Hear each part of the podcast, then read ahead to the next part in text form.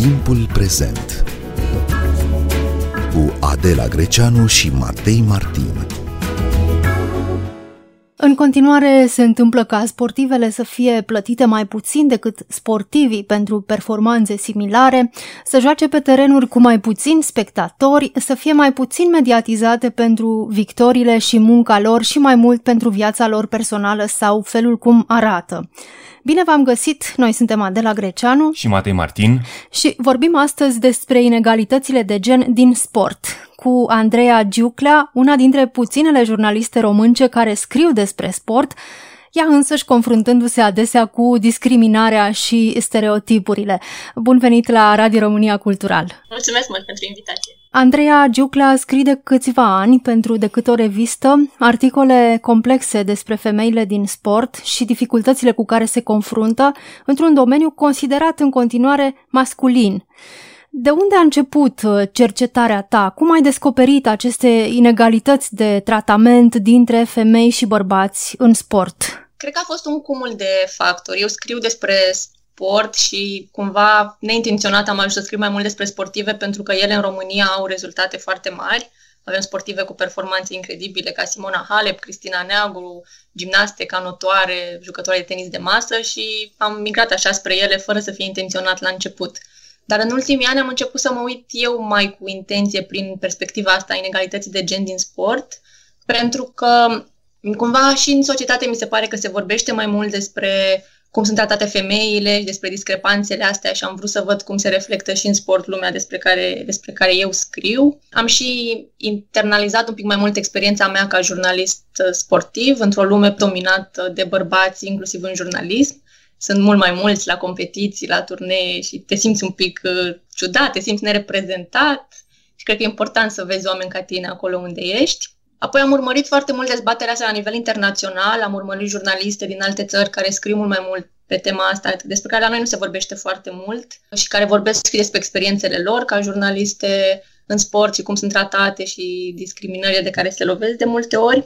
Și am încercat să provoc și eu discuția asta cu sportivele, pentru că mi se pare că la noi și lipsesc vocile astea puternice din rândul sportivelor, cum sunt în afară Serena Williams, Venus Williams, Megan Rapinoe, care deschid subiectele astea și încearcă să lupte pentru egalitate și să provoace schimbările astea, la noi mi se pare că lipsesc. Și atunci am încercat eu să vorbesc cu ele și să le provoc să văd cum, cum văd ele subiectele astea și să încerc să scriu mai mult despre asta. Cred că un moment important a fost când am citit o statistică internațională care spunea că reprezentarea sportivelor în conținutul media este undeva la 4% la, la nivel global.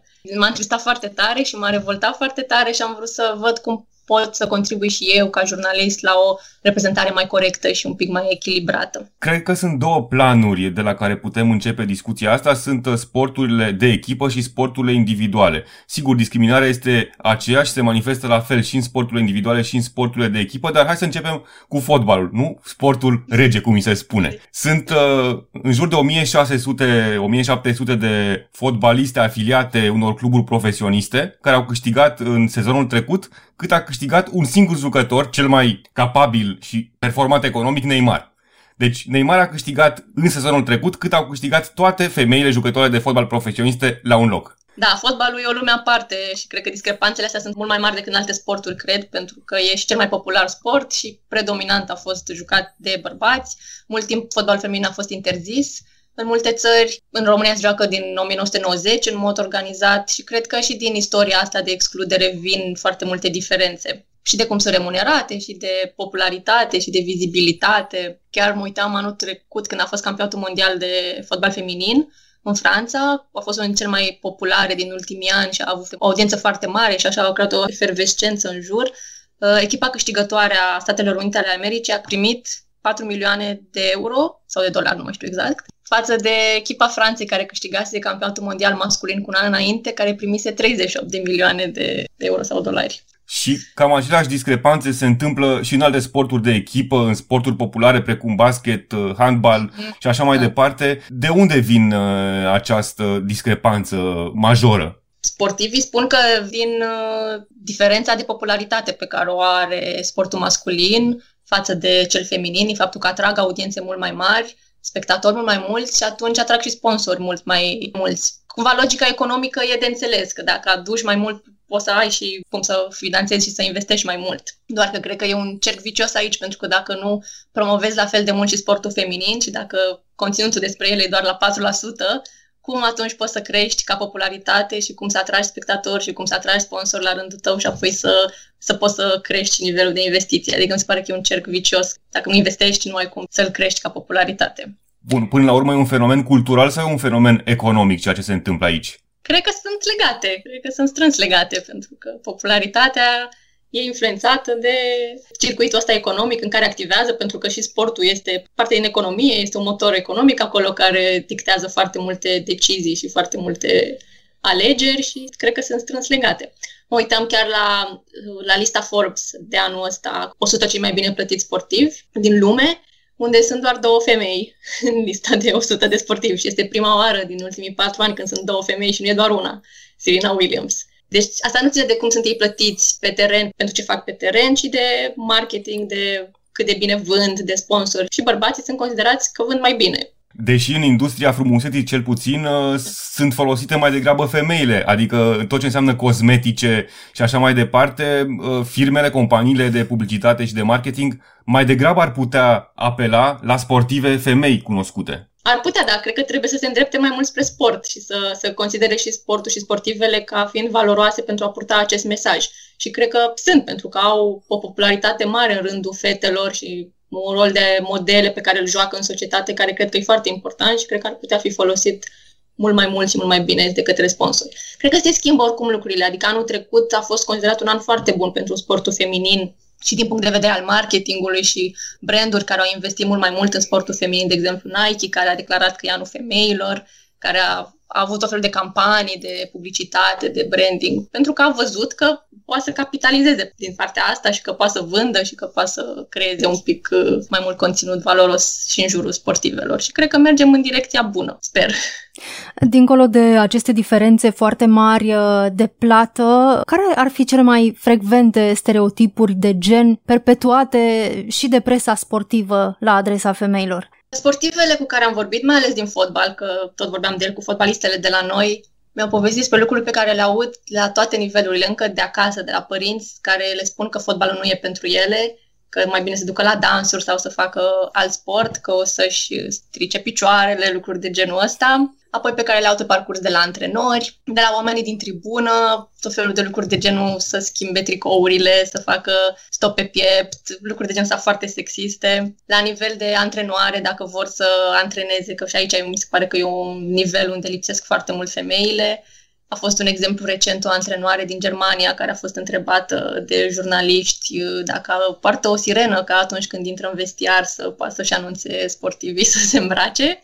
Ceea ce mi se pare absurd pentru că de partea cealaltă nu ne punem întrebările astea. Majoritatea antrenorilor sunt bărbați la echipele feminine și nu ne întreabă nimeni cum sunt când intră ei în vestiar. Dar când e vorba de femei, mi se pare că e acest dublu standard și ne raportăm diferit și exagerăm mult mai mult rolul lor de femei. Iar conținutul sportiv mi se pare că e foarte încărcat de stereotipuri, pe lângă faptul că e puțin și acela puțin care este și încărcat de foarte multe stereotipuri. Cel puțin la noi mi se pare că vedem foarte mult nu știu, sportiva sexy, atleta sexy, arbitra sexy, toate sportivele trebuie să neapărat să fie sexy. Și mi se pare că asta face foarte mult rău și că influențează foarte mult și perpetuează stereotipurile astea din societate. Nu știu, ne uităm la cum sunt tratate femeile la volan, de exemplu, și cum ne raportăm la ele, sau la ce aud copiii când aleargă, de exemplu, în parcuri și le spun părinții sau antrenorii că alergi ca o fată. Adică lucrurile astea care perpetuează judecățile astea pe care le avem în societate și, din potrivă, cred că sportul ar putea să schimbe lucrurile astea, să promoveze altfel de modele și altfel de atitudini. Și sunt în continuare uh, sporturi pentru bărbați, între, între da. ghilimele. Uh, sporturile cu motor, de pildă, nu, nu am văzut uh, femei care să intre în Formula 1, IndyCar, în uh, campionate de racing, motociclete și așa mai departe. De ce? Eu chiar am scris despre o femeie pilot de raliu din România, Cristiana Oprea, care încearcă și se chinuie foarte tare să-și facă un loc în lumea asta și este foarte greu mai ales să atragă sponsori ca să poată să aibă mașini mai bune și ca să devină mai bună. Asta cred că e o barieră financiară foarte mare, pentru că e un sport foarte scump și trebuie să investești mult în tehnică și în mașini și ea e foarte pasionată de lucrul ăsta, dar s-a și lovit de foarte multe stereotipuri, inclusiv din comunitatea de piloți, a zis inclusiv din media, că i s-a zis că ar atrage mai mult sponsor dacă s-ar poza dezbrăcate lângă mașină și lucruri de genul ăsta. Și cred că și asta este o barieră care te face să renunți. Apoi, în motorsport, mi-a mai zis o altă fată care a cochetat un pic cu motorsportul, a zis că ea când participa la concursuri de karting în copilărie și acolo erau foarte puține fete. Și că dacă ele de mici ar fi încurajate să se joace cu mașinile, să vină la karting, ar fi mult mai multe și în motorsport și în sporturile astea. Dar noi, fetele, le lăsăm să joace cu făpuși și băieții cu mașini și atunci lucrurile astea cred că contribuie și la participarea lor în sport. Și ar fi totuși motorsportul genul de sport în care exact. nu mai contează diferențele uh, fizice, nu de putere între bărbați și femei. Exact, este chiar un sport în care, cum zice Cristiana, mașinile nu au gen. Îmi place foarte mult cum zice asta. Acolo chiar poți să te lupți de la egal la egal. Nu ține de pregătirea fizică, de avantajele biologice pe care poate l-ar avea, să zicem, unii bărbați. Andreea Giuclea, când au început, de fapt, femeile să intre în lumea sportului și să aibă acces la competiții? A fost un proces treptat. Știu că la prima ediție a Jocurilor Olimpice le-a fost interzisă participarea și treptat cred că și-au câștigat dreptul ăsta puțin câte puțin, un sport cu altul. De exemplu, boxul abia în 2012 a fost introdus la Jocurile Olimpice și e un sport olimpic. Mai sunt sporturi ca săriturile cu schiurile, care le-au fost mult timp interzise fetelor pentru că se credea că le dăunează sănătății reproductive și că poate să pățească ceva, ceea ce le-au demonstrat că nu.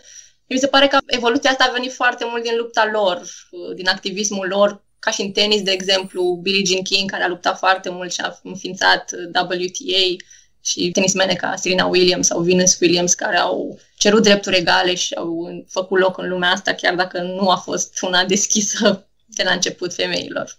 Știm cu toții că performanța în sport înseamnă ani de antrenamente dure, de muncă asiduă, permanentă, practic, de forțare a limitelor fizice și psihice. Dar cum ajung toate astea să se transforme în abuz și violență din partea antrenorilor?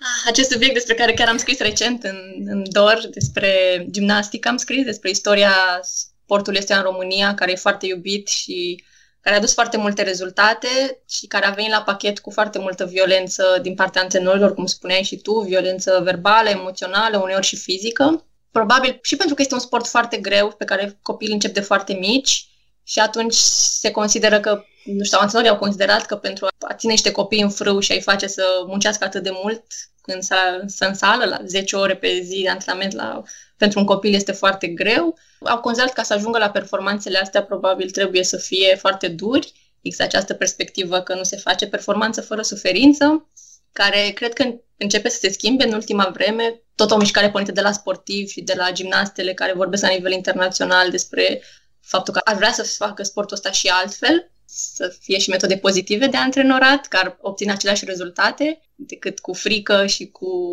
intimidare, cum s-a făcut foarte mult timp uh, gimnastica și foarte mult timp sportul de performanță, cred, la noi. Cred că e o chestie care vine din comunism, când așa se educau copiii și acasă, și la școală, și, și în sport, unde antrenorii erau responsabili de, de copii care plecau de acasă cu gândul că o să aibă un viitor mai bun în sport și aceste vise cumva și le încredințau în mâinile antrenorilor care deveneau responsabili de ei și copiii nu mai aveau nicio voce și nicio un sistem de sprijin și niciun alt adult în jur care să intervină și să fie preocupați în primul rând de siguranța lor și apoi de rezultatele care ar putea fi obținute. Se pare că focusul ăsta pe rezultate și pe medalii ne-a luat un pic ochii de la ce în spate și prețul pe care îl plătim pentru aceste medalii. Și lucrul ăsta sper să se schimbe cumva. În plus, aceste relații de putere dintre antrenori, doctori și copii, fetițe, nu? Adolescente, lasă loc și, și abuzurilor sexuale, din păcate, de multe ori. Ai scris da, și despre asta. Da, despre abuzuri sexuale am văzut mai ales în Statele Unite ale Americii ce s-a întâmplat, că de acolo a și pornit toată această mișcare din gimnastică, această schimbare, care cred că e foarte importantă, de la abuzurile sexuale ale medicului lotului olimpic Larry Nassar, care s-au întâmplat tocmai pentru că acest mediu creat de, în America de antrenorii români, Marta și Bela Caroli, acest sistem foarte centralizat și foarte controlat, în care fetelor era frică să spună orice și nici nu aveau cui să spună, dacă, nici dacă ar fi știut că li se întâmplă ceva greșit. Cu o singur om care avea încredere era chiar medicul, el era cel mai apropiat de ele. Cumva asta, sistemul ăsta a dus la acest gen de abuzuri și cred că sunt mult mai des întâlnite și mult mai extinse și în alte sporturi. Au mai fost cazuri în străinătate și de alte sporturi în care au ieșit la iveală. La noi încă nu sunt foarte multe discuții de genul ăsta, dar dacă nouă ne este încă atât de greu să vorbim despre abuzuri, despre violență, este încă un subiect atât de tabu, mă gândesc că e cu atât mai greu să vorbim despre abuzuri sexuale. Evident că abuzurile și violența sunt condamnabile, dar se poate face performanță în gimnastică și fără autoritate și fără acest tip de prezență a antrenorului, a șefului de echipă. Asta e o întrebare la care sper să aflăm răspunsul în următorii ani, pentru că antrenorii spun că nu se poate altfel și că de asta s-a făcut așa.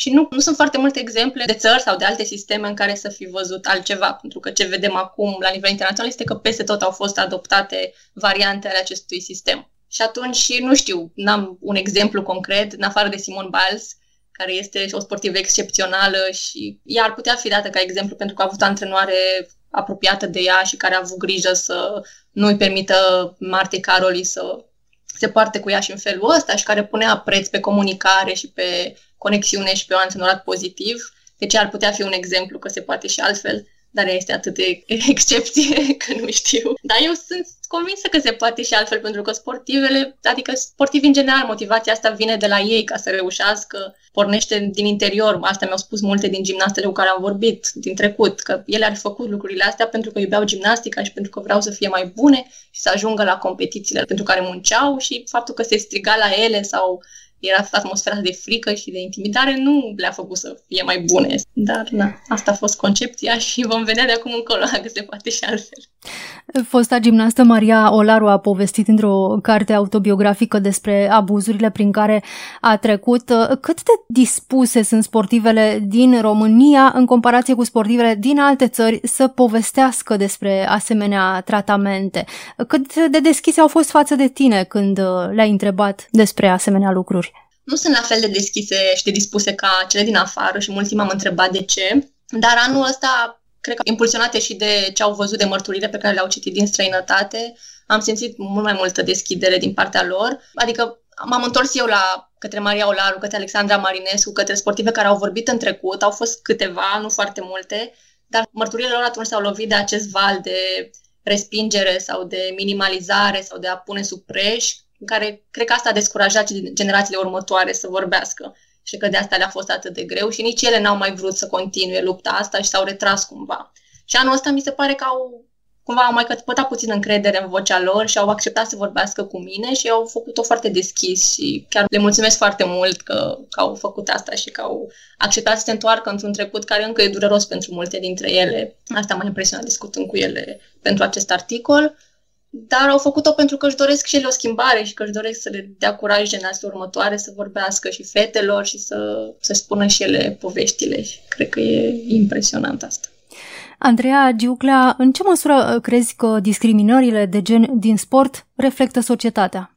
Într-o mare măsură, cum spuneam mai devreme, cred că așa cum ne purtăm cu, cum vorbim despre femei și cum ne purtăm cu femeile, perspectiva asta se duc și în sport că spuneam de cum erau tratate, că spuneam de cum se vorbește despre cele care vor să facă sporturi considerate masculine, de violențe, chiar și violența împotriva femeilor și în sport sau împotriva copiilor. Mi se pare că reflectă aceleași probleme din societate, dar în același timp eu cred că poate să fie și un motor de schimbare. Eu cred foarte mult în rolul ăsta social al sportului și cred că platforma asta foarte mare pe care ți-o oferă pentru că e de popular și de iubit și de vizibil, le dă șansa sportivilor să vorbească despre niște teme tabu, cum este inegalitatea, cum este rasismul, cum sunt, nu știu, drepturile comunității LGBT și să provoace discuțiile astea în societate și poate să influențeze o schimbare. Fetele, de exemplu, sportivele care vorbesc despre egalitate de gen, poate să, să provoace o schimbare în felul în care vedem poate chiar noțiunile astea de masculinitate și feminitate și ce înseamnă să fii fată și să vrei să joci fotbal sau să te tunzi scurt sau să te joci cu mașini în copilărie și nu cu păpuși.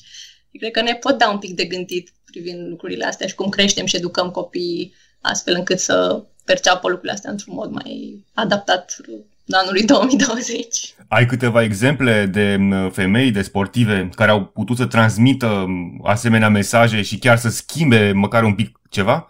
Păi, în primul rând, Serena Williams, cred, care a schimbat foarte multe, cred, în felul în care sunt tratate femeile în tenis, în uh, felul în care acum, de când a devenit mamă, vorbește foarte mult despre greutățile de a reveni la sport după ce naști și despre faptul că totuși poți să continui în sport la un nivel înalt, pentru că maternitatea, din nou, este o barieră în calea multor femei în sport.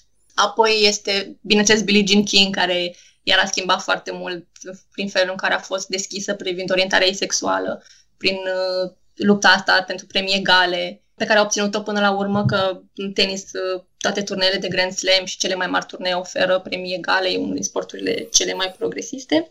Deși și acolo, dacă ați văzut recent la turneul de la Roma, Simona Halep, care a câștigat turneul feminin, a primit cu 10 euro mai puțin decât uh, câștigătorul turneului masculin. Și dincolo de acești 10 euro, care, nu știu, sunt așa simbolici, mi se pare, dacă te uiți pe premiile pe care le-au primit uh, la aceleași niveluri semifinaliștii sau cei din sferturile de finală, sunt cu de două ori mai puțin sau chiar de trei ori mai puține premiile primite de fete.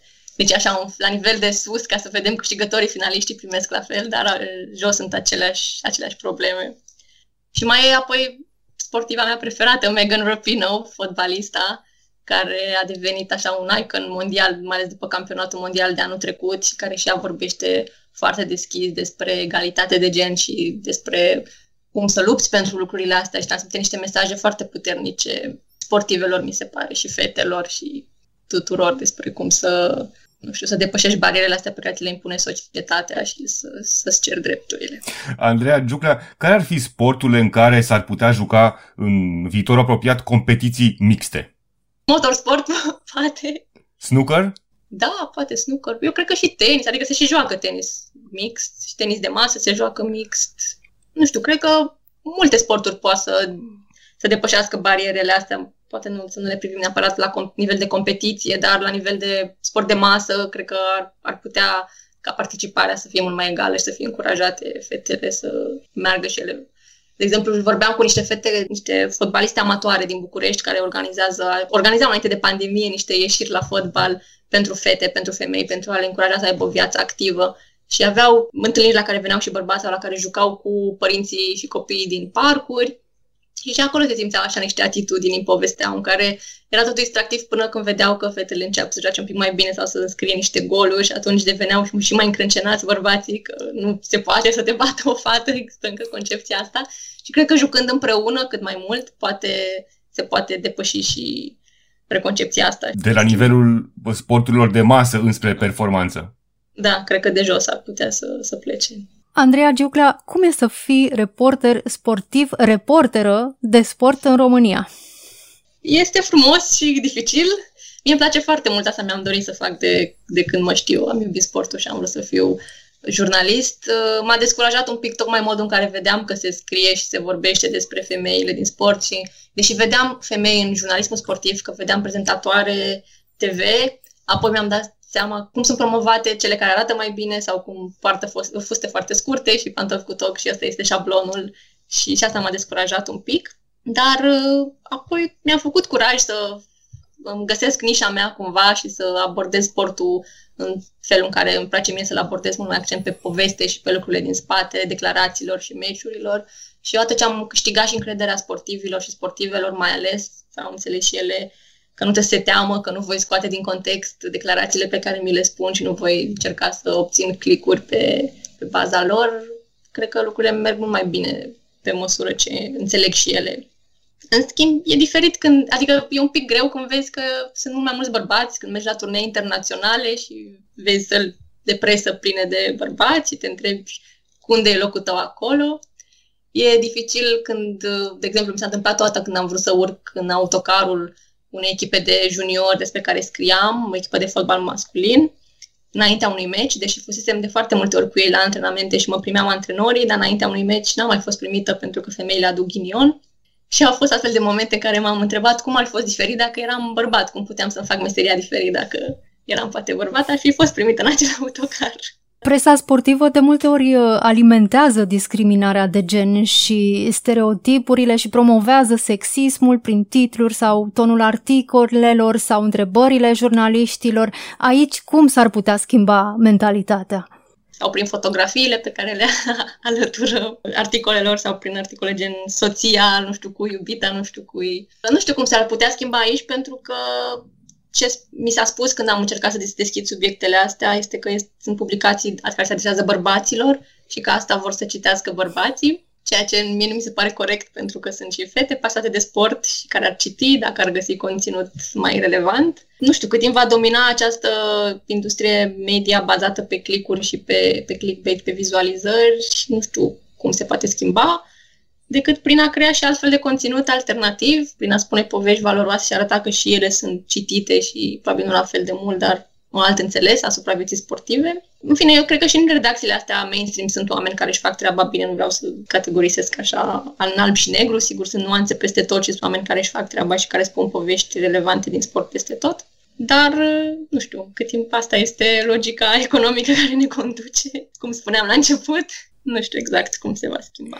Dar ai vrea să scrii în presa sportivă mainstream? Ai încercat să-ți găsești acolo un loc? Nu am încercat pentru că, adică am, am făcut niște internship în facultate și mi s-a părut că nu mi se potrivește nu doar atitudinea asta, cât și goana asta după declarații, după meciuri, după breaking news-uri, ceea ce nu, nici nu mi se potrivea pentru că eu sunt o fire foarte timidă și introvertită și nici nu e ce îmi doream să fac. Nu e abordarea pe care o aveam eu față de jurnalismul sportiv pe mine mă interesa mult mai mult ce era în spatele, ce vedeam la televizor, acestor declarații și care erau resorturile interioare ale sportivilor și motivațiile lor și lecțiile pe care le putem învăța toți din drumul lor spre performanță și din cum depășesc ei obstacole și din leadership și cum formezi echipe și toate lucrurile astea. Și nu m-am mai gândit de atunci, odată ce am, am găsit așa o, un loc al meu, nu, nu m-am gândit Poate la un moment dat, adică nu, nu zic nu, mi-ar plăcea să experimentez și alte locuri, dar deocamdată nu m-am gândit la asta. Dar uh, ce impact au uh, articolele tale? Scrii deja de câțiva ani pe teme mai puțin frecventate de presa sportivă mainstream. Nu știu exact cum să măsor impactul, altfel decât prin mesajele pe care le primesc de la cititori, care sunt destul de multe și care sunt oameni care îmi spun că se bucură să citească mai pe larg despre anumiți sportivi sau să cunoască și alte laturi ale lor decât cele pe care le văd în rest sau să afle despre sportivi nepromovați, de care n-ar fi știut, din sporturi mai puțin cunoscute sau sportive care nu sunt băgate la fel de mult în seamă, sau sportivii care au mai multă încredere și mai multă deschidere față de mine și asta îl consider un impact uh, la nivelul ăsta. Da, nu știu ce să zic, sunt sunt bucuroasă că sunt cititori care apreciază tipul de conținut pe care îl fac și sper să fie cât mai mulți și sper să ajung la cât mai mulți oameni. Andreea Giuclea, mulțumim pentru interviu. Noi suntem Adela Greceanu și Matei Martin. Ne găsiți și pe platformele de podcast. Abonați-vă la Timpul Prezent pe Podchaser, Podcast Addict, Apple Podcasts și Spotify. Cu bine, pe curând! Pe mâine!